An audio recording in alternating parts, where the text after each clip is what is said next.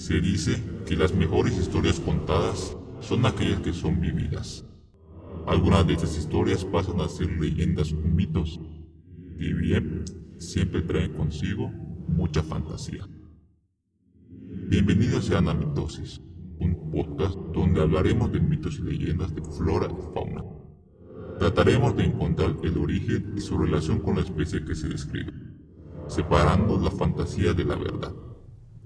¿Qué tan cierto hay en escuchar el canto de un buey morir? ¿El pie grande yucateco? ¿Una planta capaz de asesinar a cualquier animal o humano simplemente con estar cerca unos segundos? Preparen sus mejores talismanes, mantengan los sentidos en alerta, las puertas cerradas y la mente abierta, que estas criaturas nos observan. Hola, ¿qué tal a todos? Muy bienvenidos sean a este nuevo podcast, un podcast de educación, tal vez, no sabemos. Un podcast de educación, de curiosidad. Realmente no sabemos cómo etiquetarlo, pero sí sabemos de qué va a tratar y cuál va a ser prácticamente la finalidad. Y en simples palabras, nosotros vamos a estar hablando acerca de mitos o leyendas que involucren fauna o flora del mundo, que de algún cierto modo pertenece a nuestra historia humana. Entonces, vamos a ver qué tan cierto es este mito o esta leyenda y qué tanto no es. Hoy me acompaña, como siempre va a estar, mi compañero Leo. ¿Qué tal, Leo? ¿Cómo estás? Estoy muy contento de estar aquí, estar un poco aquí platicando acerca y escuchando sobre todo los mitos. Hay muchos mitos en el mundo, entonces vamos a tratar de escoger los más interesantes para comentárselo a ustedes, ¿no? Así es, más que nada desenvolver todo esto, ¿no? Para, como te digo, porque pues como veremos, la mayoría de estos mitos o estas leyendas siempre son perjudiciales para estos animalitos o estas plantas, ¿no? Entonces, la finalidad es educar, pero también es divertirse, pasársela bien durante lo que dure este podcast. En el episodio de hoy, el primer episodio, vamos a estar tratando uno de los temas más controversiales, podríamos decirlo, ¿no, Leo? Controversial, universal, algo que se escucha por muchas partes, algo muy común. Sí, el tema de hoy son brujas o búhos, ¿sí? Vamos a hablar un poco acerca de la relación que existe entre estos dos. Entonces, ¿qué te parece si empezamos, Leo? Claro, por supuesto, vamos a empezar. Bueno, las rapaces nocturnas o estrigiformes, como también le conocemos en el mundo de la biología, son un orden de aves compuestos por la familia Titonidae o lechuzas y por la familia Stringidae, que incluyen los búhos. También aquí incluyen los machuelos, los tecolotes y los autillos. También están los carabos. ¿Los conoces tú, Leo? Los carabos. Los últimos no son muy comunes aquí en México. Realmente eso se maneja los que vienen siendo los búhos y las lechuzas. Y pues saber la diferencia entre ambos, ¿no? Diferencias. Está igual el ñacurutú y el chocho. Y entre otros, puede ser que igual sean nombres que le dan en diferentes partes del mundo. Y los nombres comunes van variando, así es. Vamos a empezar igual a tocar palabras y definiciones que tal vez para muchos o la gran mayoría de los que nos van a oír va a ser difícil de entender, ¿no? Porque son palabras científicas, entre paréntesis, pero vamos a estar hablando acerca igual sobre esto, ¿no? Para que se pueda entender más. Aclarando, nosotros, tanto Leo como yo, somos biólogos, ambos desempleados, desgraciadamente, y pues entonces, por eso vamos a estar hablando mucho de estas cosas técnicas. Pero bueno, se encuentran en todo el mundo, excepto la Antártida y la mayor parte de Groenlandia, y en algunas islas remotas también. Son grandes cazadores de hábitos generalmente nocturnos y solitarios. Se alimentan principalmente de pequeños mamíferos, insectos y otras aves, aunque algunas especies se especializaban en la pesca. Como les mencionaba, la etimología de dónde viene la palabra prácticamente Viene del latín, que significa estrix o estrigis, del griego estrix o estringigos, que significa lechuza, y por ello el nombre de este orden significa los que tienen forma de lechuza o búho. Así, todos los estrigiformes son nocturnas y se alimentan de presas vivas, tales como pueden ser los pequeños mamíferos, los pájaros, las ranas, lagartijas, etc. Estos son devorados enteros y luego regurgitados en, unas egoprilas o ovillos formados por trozos de huesos, pelos y demás partes que por la naturaleza obviamente estos traen al ingerirlos. Muchos búhos pueden cazar en su totalidad completamente en la oscuridad y prácticamente están adaptados a esto. Ellos se guían a través del sonido.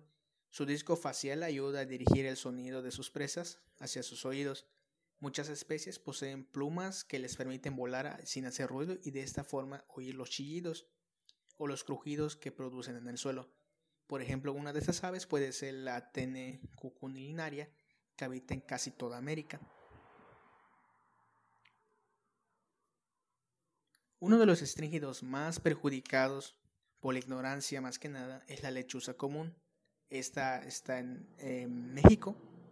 El nombre científico es el Tito Alba, también llamada la lechuza de campanario. Exactamente, llamada lechuza de campanario o lechuza blanca, también se le da el nombre. Pero antes que nos metamos en lleno con lo que dice la lechuza, pues hay que mencionar igual que pues la diferencia entre un búho y una lechuza realmente no es la misma ave. Sí, o sea, los búhos tienden a ser más pequeños que las lechuzas, tienden a tener unos hábitos de volar diferentes. En cuanto a los búhos, la forma de aletear es más rápida, ¿sí? Más corta. Entonces la lechuza empiezan a planear más que nada. Y el hábitat, los búhos se encuentran mayormente muy dentro de las selvas, de los montes, y la lechuza también se encuentra más en áreas que no están muy alejadas, tampoco están en zonas urbanas, pero no están muy alejadas de zonas urbanas. Las lechuzas suelen ser más grandes, de un tamaño más grande, de un color más pálido, por así decir, blancuzcos, color crema, la forma de la cara. Las lechuzas son unas formas de corazón, tienen la cara de corazón, el rostro de corazón, y los búhos suelen ser más circulares. Entonces son ese tipo de diferencias que tienen estas dos especies de aves. En cuanto al canto también, los búhos son un tipo de llamado, un tipo de canto pues continuo, o sea, de varios silbidos, ¿no? O sea, por así decir, un búho puede generar varios silbidos, y en cambio la lechuza suele ser solo uno muy continuo, un chillido, un grito, pero realmente alargado y continuo. Entonces hay que saber diferenciar entre esas dos especies de aves.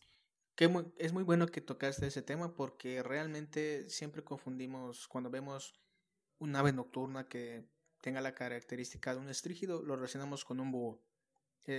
Mayormente para la mayoría es difícil distinguir entre una lechuza o búho, pero como mencionas, ¿no? Son características muy notorias que simplemente hay que tener en cuenta para determinar qué es. Bueno, el tito, como lo vas a empezar a mencionar ahora para no mencionar todo el nombre, es una de las aves más ampliamente distribuidas en todo el mundo, distribuidas en casi todo el planeta, con excepción de regiones polares, las desérticas, Asia del norte de los Himalayas, la mayor parte de Indonesia o algunas islas del Pacífico. El área de distribución de esta rapaz incluye los 5 continentes en los que podemos encontrar varias especies, pero pues no vamos a mencionar mucho de esto, ¿no? Son aves que viven generalmente asociadas a núcleos urbanos rurales, donde se reproducen, aunque dependen también de zonas abiertas, ya sea en campos de cultivo, estepas, roqueos, ranchos, etc., ¿no? Que estén próximas a zonas de arbolado disperso, donde cazan. Son sedentarias, de hábitos nocturnos y crepusculares. Por eso siempre los vamos a estar viendo en ese tipo, ¿no? O anocheciendo o amaneciendo. Entonces, es únicamente una ave nocturna. Como mencionó, Leo tiene un característico disco facial que forma un corazón y partes ventrales blancas, más que nada en el Tito Alba, y aunque ello puede variar en otras subespecies que sostengas, por ejemplo el Tito Alba.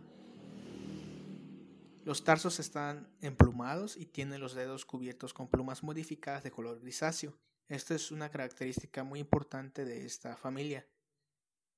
Las alas son relativamente cortas y redondeadas, lo cual no facilita los vuelos largos y poderosos, aunque la particular estructura de las filoplumas, especialmente las suaves y las deflecadas, dotan esta capacidad de vuelo que tiene, que es silencioso, lo que hace que parezca que flotan antes de aletear. Esto es una de las características más importantes, y por favor que se lo queden grabados, porque de aquí se derivan muchísimos mitos acerca de estas aves. Igual mencionó Leo que emiten un canto. Este se puede caracterizar por ser un grito lastimero y estridente, aunque la gran variedad de sonidos que produce dificultan la identificación, a excepción obviamente del inconfundible ciseo que estos tienen cuando se sienten amenazados o cuando las crías piden alimento. Eso es característico de estas especies. Para cazar se muestran muy observadoras, moviendo imperceptiblemente la cabeza. En ocasiones se lanza desde una posición elevada, ya que posee una visión muy muy buena, incluso cuando hay muy poca luz. Y su oído es tan preciso que puede atacar a su presa en una oscuridad total. Entendemos que con esto de lo que estamos tratando es un ave de comportamiento principalmente nocturno, por lo que vamos a estar describiendo igual estos hábitos que estos tienen, ¿no? En cuanto a su comportamiento alimentario, como mencionamos, cazan de noche, casi nunca de día, aunque no hay excepciones. Para cazar a su presa, rastrea el terreno abierto, observa y escucha. En ocasiones se lanza desde una posición elevada, como mencionamos, para tirarse de lleno cuando identifica a la presa. ¿Qué te parece? ¿Algún otro dato que quieras agregar, Leo, antes que pasemos a los mitos? No, no, sí, pues es lo general que se tiene que entender sobre estos animales, ¿no? Pero pues ahora sí que lo interesante, ¿no? El mito, el porqué de que han relacionado a estas aves con las brujas, porque yo creo que no solo se maneja nada más en México, sino que es un mito que es a nivel mundial. O sea, en todas partes, en la mayoría de las partes del mundo, todavía siguen viendo a las lechuzas y a los búhos como brujas. Entonces, ¿qué originó este mito? ¿De dónde surgió? ¿Cómo es que se expandió tanto? Y realmente, lamentablemente, pues los pobres las aves pues lo están pagando, ¿no? Porque pues ahorita les vamos a explicar que pues no tiene nada que ver con este asunto, pero pues sí está interesante saber la historia original de cómo surgió este mito. Así es. Eso es lo que va a tratar el tema de hoy, es desmentir todo esto principalmente, ¿no? Como bien mencionas. Pero ¿qué te parece si escuchamos un relato que nos manda un amigo de Chile? Que nos cuenta una leyenda llamada el tuetue o el chocho. Así que les dejamos la anécdota. Escúchenla con mucha atención.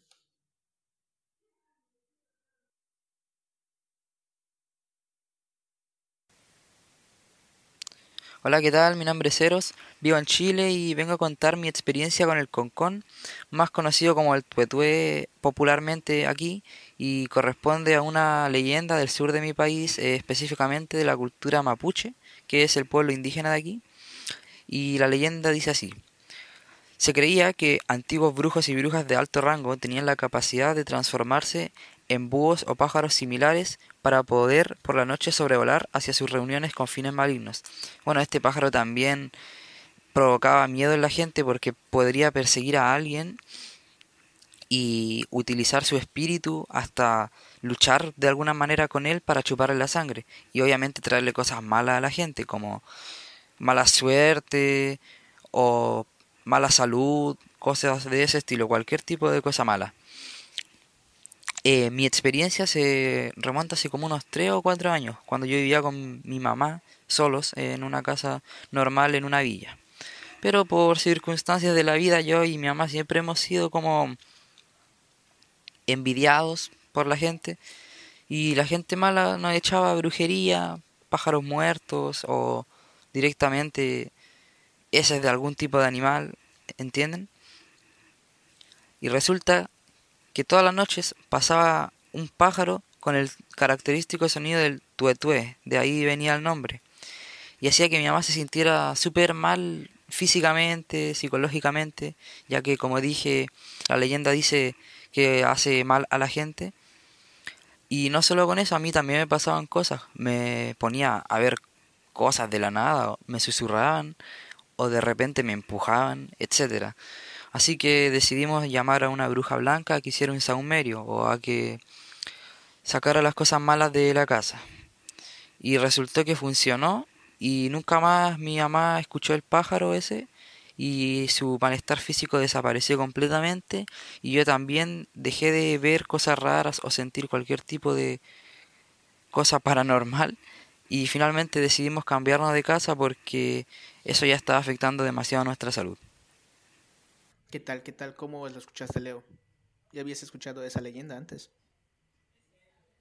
No, la verdad es lo que no, yo no, obviamente no había escuchado esa versión, pero lo que entendí es que sí influenció lo que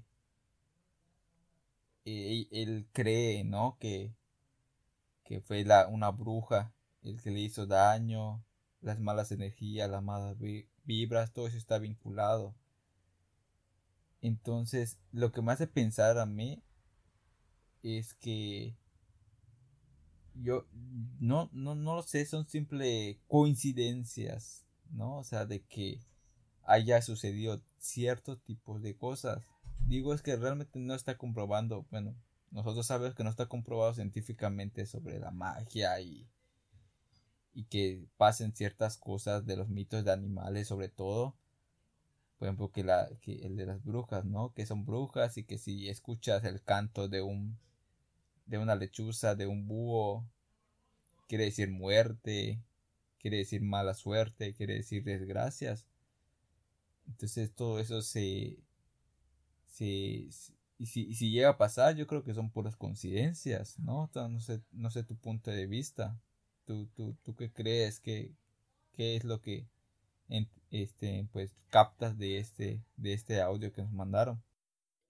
Obviamente la situación por la que pasó nuestro amigo de Chile, sí es un poco alarmante, porque realmente tuvieron daño de por medio hacia la familia. Y como bien menciona, los vecinos también tendrían algo involucrado que ver en cuanto a su situación en esos entonces. Qué bueno que ahora se encuentra mejor, esperemos que nunca más vuelva a pasar por algo de ese estilo. Y gracias por haber mandado esta pequeña anécdota. Igual para hacer un paréntesis, para decir de que si alguno de los que nos están oyendo tiene alguna leyenda, un mito que involucre a fauna o flora de cualquier lado, si nos los quiere hacer saber, nos los puede mandar en el correo y en los links que vamos a dejar abajo para que nos puedan mandar esas anécdotas. Se los agradeceríamos muchísimo para poder compartir, obviamente, en este podcast, ¿no? Sí, porque yo creo que muchas personas sí han pasado por algo similar, ¿no? O por algo paranormal, por así decir.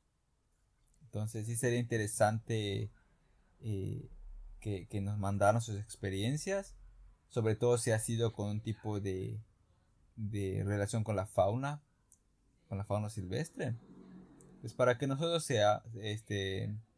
escuchemos y también sepamos, porque me imagino que habrá muchas experiencias que tampoco nosotros teníamos en cuenta.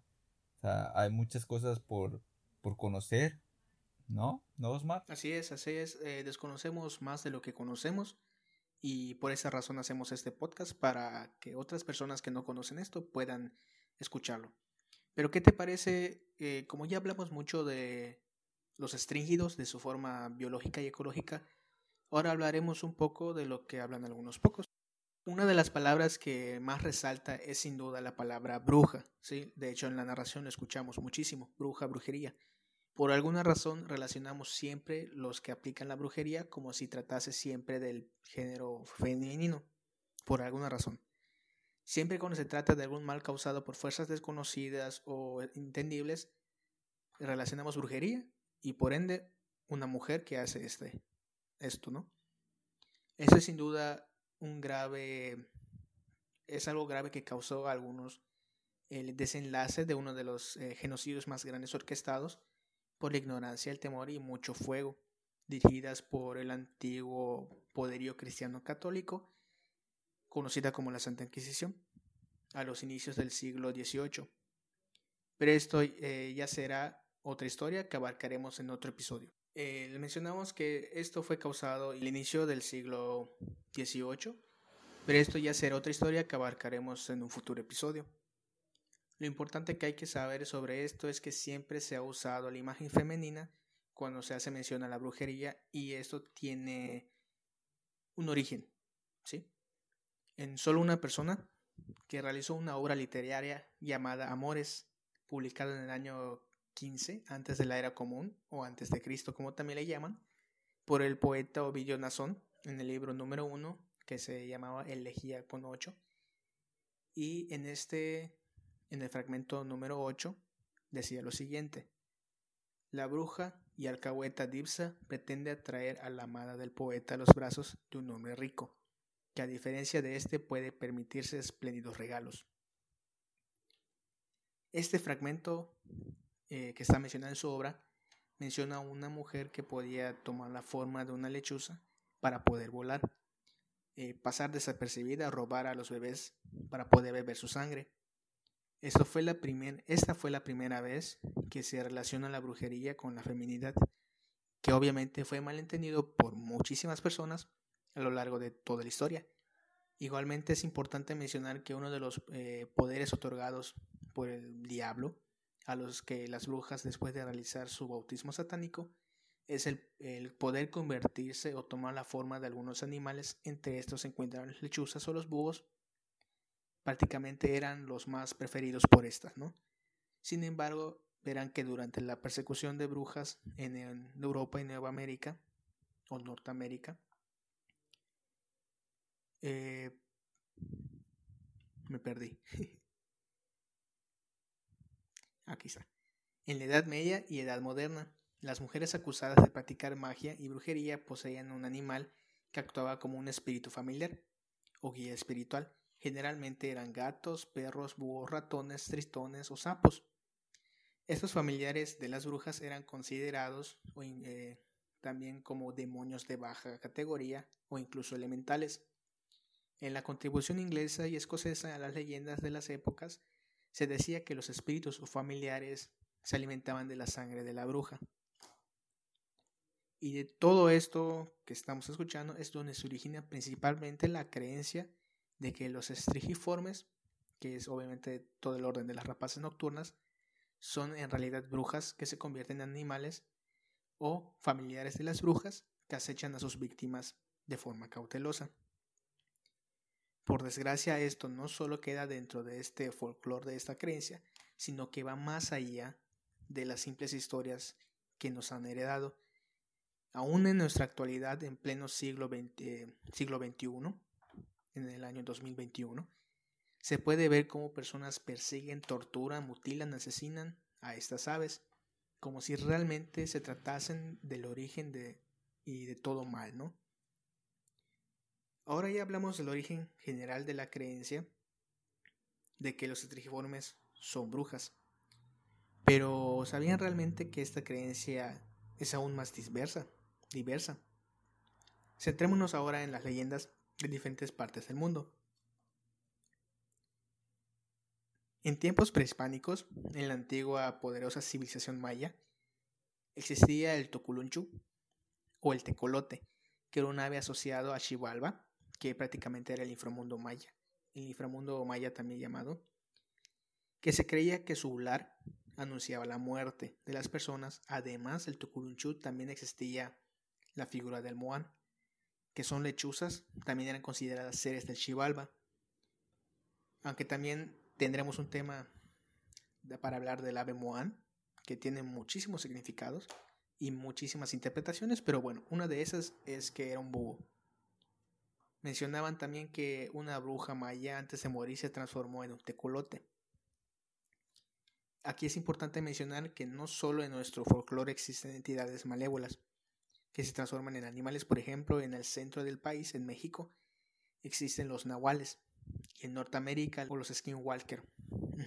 Y yo creo que lo interesante aquí es que si estamos hablando de los mayas, estamos hablando de una civilización demasiado antigua, ¿sí? Mucho antes de lo que viene siendo la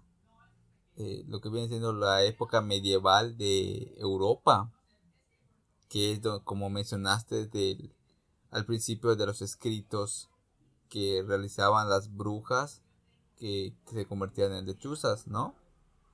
Entonces los mayas son mucho antes que esta de la Inquisición y todo eso. O sea, desde culturas prehispánicas ya había ese tipo de relación entre la magia con estos animales. Así es. Lo relacionaban con el Xibalba.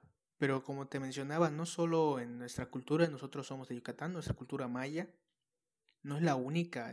Prácticamente esta creencia se expande por todo el mundo. Por ejemplo, en la tribu de los navajos en el norte de América, obviamente antes que llegara el hombre europeo, el hombre del otro lado del mundo, a conquistar, a destruir las tierras, existía una creencia de unos brujos llamadas Skinwalker, que estas personas, a través de la magia, podían adoptar la forma de varios animales, y entre ellas era un búho, ¿sí? También más al norte de América se escucha también la leyenda de los Wendigos, que es un tipo de persona que se transforma en animal. Y obviamente en nuestro lado, en esta región, aquí donde estamos al sur de México, en Yucatán, el famosísimo Way, que igual es un brujo que se transforma como un nahual prácticamente, pero sureño. Ahora vamos a escuchar una de las leyendas, ¿sí?, que involucran a estas aves. ¿Te parece, Leo? Bueno, ahí te va. Hubo un tiempo en que fue la ave más sabia de todas, que los demás animales del reino, cuando tenían alguna duda, acudían a ella esperando obtener una respuesta de sabiduría. Gracias a esta posición, un día recibiría una invitación en donde buscaban que fuera a una fiesta que se realizaría en el palacio del reino. Acudió, para sorpresa de todos, por lo que regular no se dejaba ver por estos lugares. Por su sabiduría hubiera pensado que era un ave completamente seria, pero no es así. Llegó un momento en donde cada una de las aves pasó a contar un chiste, una historia para hacer reír a las demás. Esta ave era llamada el Tukulunchu. Esta ave ya se encontraba bastante ebria para ese entonces, por lo que contó un gran repertorio de chistes, todos mientras intentaban mantenerse de pie. No siempre lo lograba, solía terminar caído en el suelo. Y mientras esto pasaba, en eso un maya se encontraba pasando por el sitio y parece que también había pasado por un tipo de etapa de estar bebiendo. Se detuvo a ver el espectáculo que hacía el Tukulunchu cuando vio que ese se movía demasiado errático por su borrachera. Decidió tomar una pequeña rama que tenía cerca. Entonces empezó a picar la pata del ave que estaba allá y le empezó a perseguir. Los otros pájaros, pensando que todo era parte de un espectáculo, morían a carcajadas viendo tal lamentable acto. Al día siguiente el tecolote se encontraba totalmente triste, ya que estaba completamente en sus cabales, pensando que había hecho ridículo la noche anterior. Por tal motivo, ya no volvería a tenerle el mismo respeto de antes. Y sabía que gran parte de la culpa la tenía el maya, que ridiculizó con una rama que tenía en el suelo. Así que tramó un plan. Empezó a pasar cada vez más tiempo en los cementerios, tanto que aprendió a reconocer el olor de la muerte. Ahora, con ese nuevo conocimiento que tenía, cuando se sabe que una persona va a morir, se pone a cantar por afuera de su casa. Eso terminaría por, digamos, siendo la leyenda que engloba ese animal aquí en Yucatán. Es, ya que significa que conocer, por pasar por estas últimas horas una persona, esta ave puede olerla, ¿no? Puede sentirla y cantar al mismo momento. Poco a poco la gente empezó a darse cuenta de este hecho. Por eso se dice que cuando el Tukulunchu canta es porque alguien va a morir. ¿Esta la conocías, Leo? Es que esa es la más tradicional que se escucha aquí en Yucatán. Sí, o sea, de que si tú escuchas cantar a una lechuza o a un búho, es porque pues alguien de la zona pues va a fallecer. Y no sé si es originaria netamente de este tipo de leyendas, o a veces, como dicen, todas las leyendas ocultan un poco de verdad, ¿no? Entonces, yo suelo creer en la mayoría de las situaciones, de las leyendas, historias, que realmente se dan como meras coincidencias. Digo, como todas las culturas prehispánicas, como todas las culturas medievales, de que cuando no sabían por qué pasaba un efecto natural, lo destinaban o lo creían por la voluntad de un dios, o lo convertían en un dios. ¿No? ¿No crees? ¿No crees que por ahí va la situación? Desde que cada vez que cantaba una lechuza y fallecía alguien, pues ya lo vinculaban rápidamente con... Sí, también tenemos en cuenta que para ese entonces obviamente no había medicinas. No había nada que pueda detener un simple resfriado, una diarrea. Entonces prácticamente siempre una enfermedad o una persona enferma siempre se va a agravar. Obviamente de noche por alguna razón, ¿no? Porque es cuando está más relajado, más, digamos, todo disperso, ¿no? Y creo que se relaciona mucho con los hábitos de estos animales que son nocturnos. Y como mencionamos desde el principio, cuando estas están cazando su alimento, emiten un sonido. Entonces ese sonido es muy como un lamento. Y obviamente, pues de alguna u otra manera siempre se relaciona. También hay que tener en cuenta que muchos de estas aves, de los estringidos, mayormente los búhos y las lechuzas, están en áreas urbanas o cerca de áreas urbanas. Más que nada donde están los asentamientos humanos, porque saben que ahí pueden encontrar alimento, como pueden ser lagartijas, ratones, etcétera, ¿no? Entonces siempre por eso vamos a ver y a escuchar a estas aves. No, y como bien dices, puede ser que a lo largo del tiempo, siempre cuando de casualidad una persona moría de noche, escuchaban o veían a estos animales y obviamente lo relacionaban directamente con mal. Y además de que su morfología y sus hábitos y su forma de vuelo, etcétera, ¿no? Nos la ayuda bastante porque parece un poco tenebroso.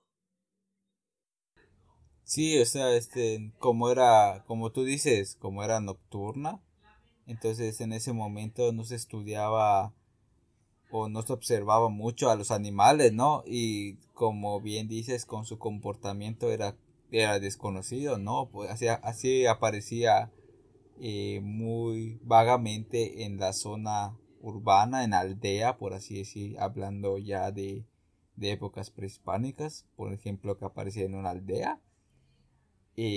Alguien estaba enfermo y ya no le quedaba mucho tiempo, muchas horas. Se aparecía este animal espontáneamente, empezaba a comunicarse, empezaba a generar su canto. La persona fallecía, entonces rápidamente lo vinculaban con este animal misterioso que no iba comúnmente a las aldeas, ¿no? Entonces se les hizo fácil ya unir esas dos acontecimientos. Y pues por eso también con las leyendas que ya existían, algo que me parece muy irónico, que pues el búho es representación de sabiduría, y de repente en muchas ocasiones, en muchos lados, en muchos lugares, lo relacionan con la, pues con la mala suerte, ¿no? Con la muerte.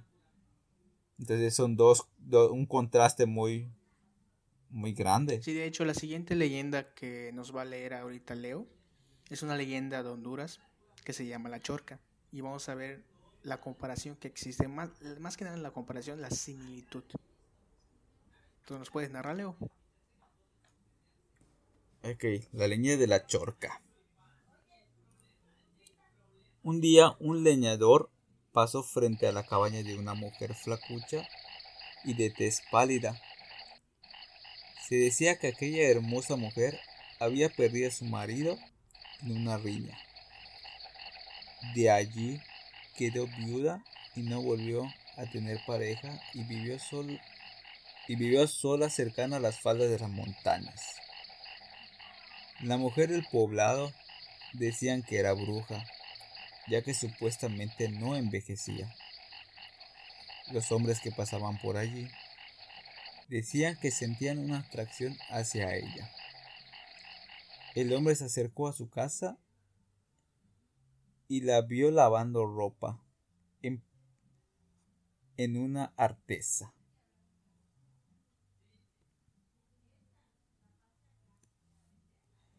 Colocada sobre unas piedras, le pidió agua para beber, y la señora accedió trayéndole un vaso de agua fresca. Seguidamente, el perro que acompañaba al leñador empezó a ladrar en forma violenta a la mujer. El leñador golpeó a su perro y se despidió de la señora disculpándose.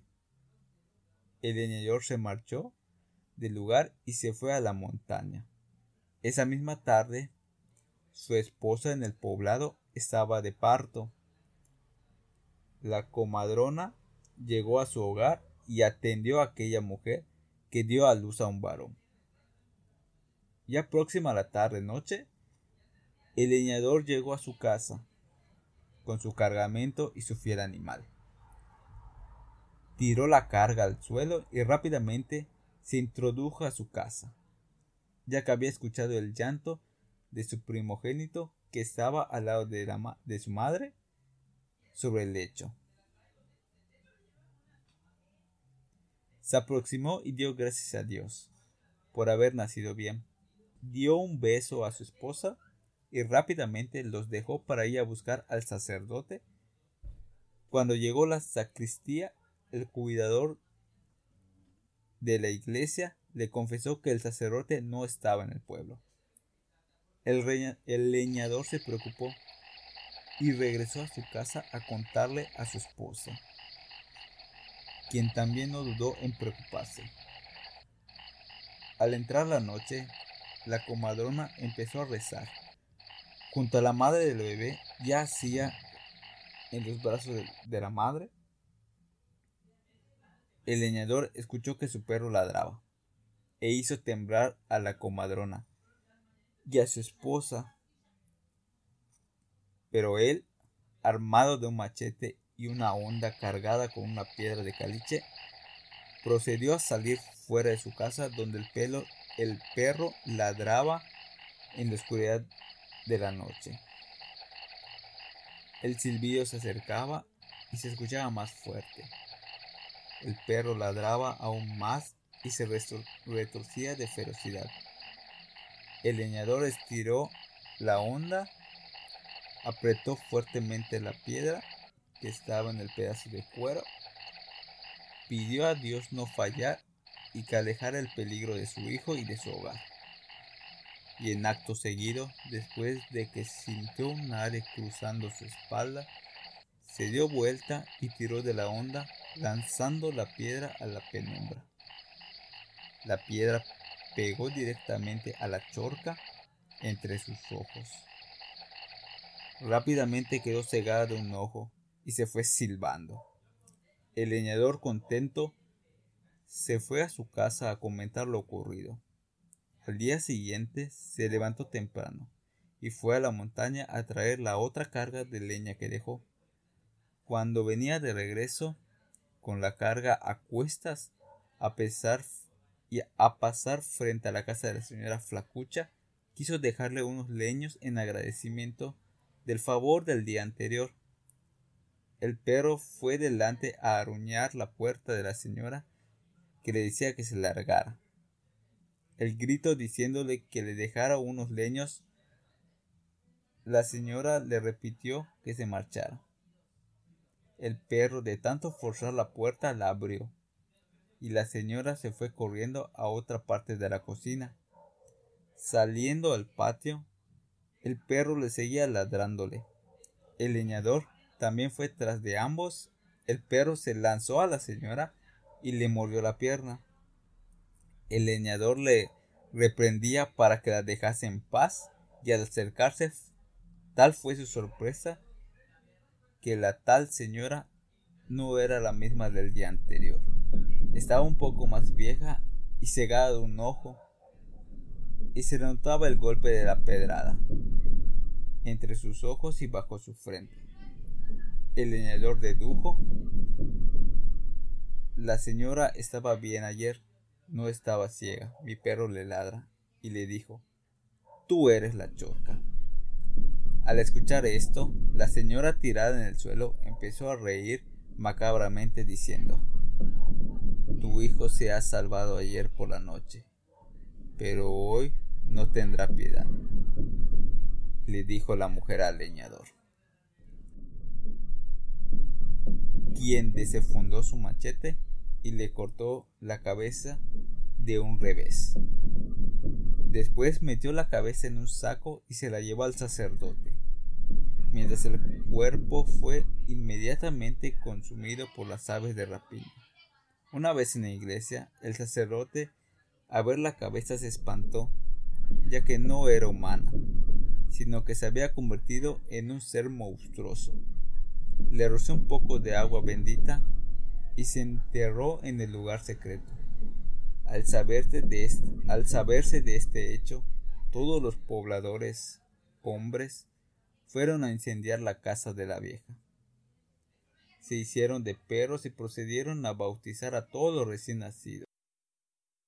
Pero muchas chorcas o mujeres lechuzas aún existen, se esconden y ya no han nacido de las suyas. Como podemos notar, esta leyenda tenía como fin el subyugar a las personas que aún no estaban bautizadas bajo los regímenes de la iglesia cristiana, puesto que este tiempo en algunos pueblos de Honduras, donde aún no se había implementado el cristianismo, aparecían muertos bebés, niños muertos al amanecer. Esto podría deberse a que como se acostumbraba en algunos lugares, el dormir con sus bebés puede ocasionar que por un descuido o movimientos involuntarios, mientras dormían, podrían ocasionar la muerte por asfixia o simplemente al tomarse en cuenta los factores ambientales y de la salud de los que estaban sometidos en el siglo XVI. Pudiese haber muerto de diversas enfermedades. Esto fue puesto esto fue puesto una gran oportunidad para la religión cristiana tomase estos desafortunados hechos, alterando todo a su favor, de convertir a toda la población a un régimen religioso. ¿Cómo lo ves, Osmar? Completamente cierto. Esto último, este análisis que pues leíste, esto que acabas de decir, yo creo que encierra mucho sobre las creencias que tienen acerca de estos animales. Más que nada porque dicen que aquellos bebés que no están bautizados son aquellos que son más perceptibles a que estas brujas, estos búhos, los rapten, ¿no? Se los lleven. Y obviamente esto es una jugada para obviamente hacer que las personas tengan temor, tengan miedo, y de esa manera pues acudir a lo que ellos tienen un reconforte, que puede ser la religión, su religión. Tenemos en cuenta que Honduras para esos entonces, para el siglo XVI, eran obviamente cuando viene lo que es el adoctrinamiento de la religión a ese entonces. Obviamente todos... Sí, estamos hablando de siglos antiguos. Estamos hablando de siglos antiguos. O sea, date cuenta si ahorita tenemos mucho. O sea, con lo que conocemos es muy poco. O sea, hay mucho por conocer, ¿sí? Entonces, imagínate en esa época. O sea, todo lo que pasaba, todo lo extraño. No tenían cómo o no se les ocurrió una manera lógica, científica de explicar las cosas. Sí, así es. Y como bien te mencionaba, de hecho, nuestra cultura aquí en Yucatán, también cuando un búho o una lechuza canta, de hecho una de las creencias que se tiene para hacer como que el contrarrestar esto es, uno, insultar, dos, si ves al animal, tirarlo, apedrearlo, dispararle incluso, y lo otro es rezar. Obviamente esto no sirve para nada, más que obviamente dañar al animal en cuanto lo estamos tirando algo o disparándole. Y es más que nada por eso, por creencias de otras personas, de otro tipo de cosas, que lo mezclan. Por creencias muy arraigadas.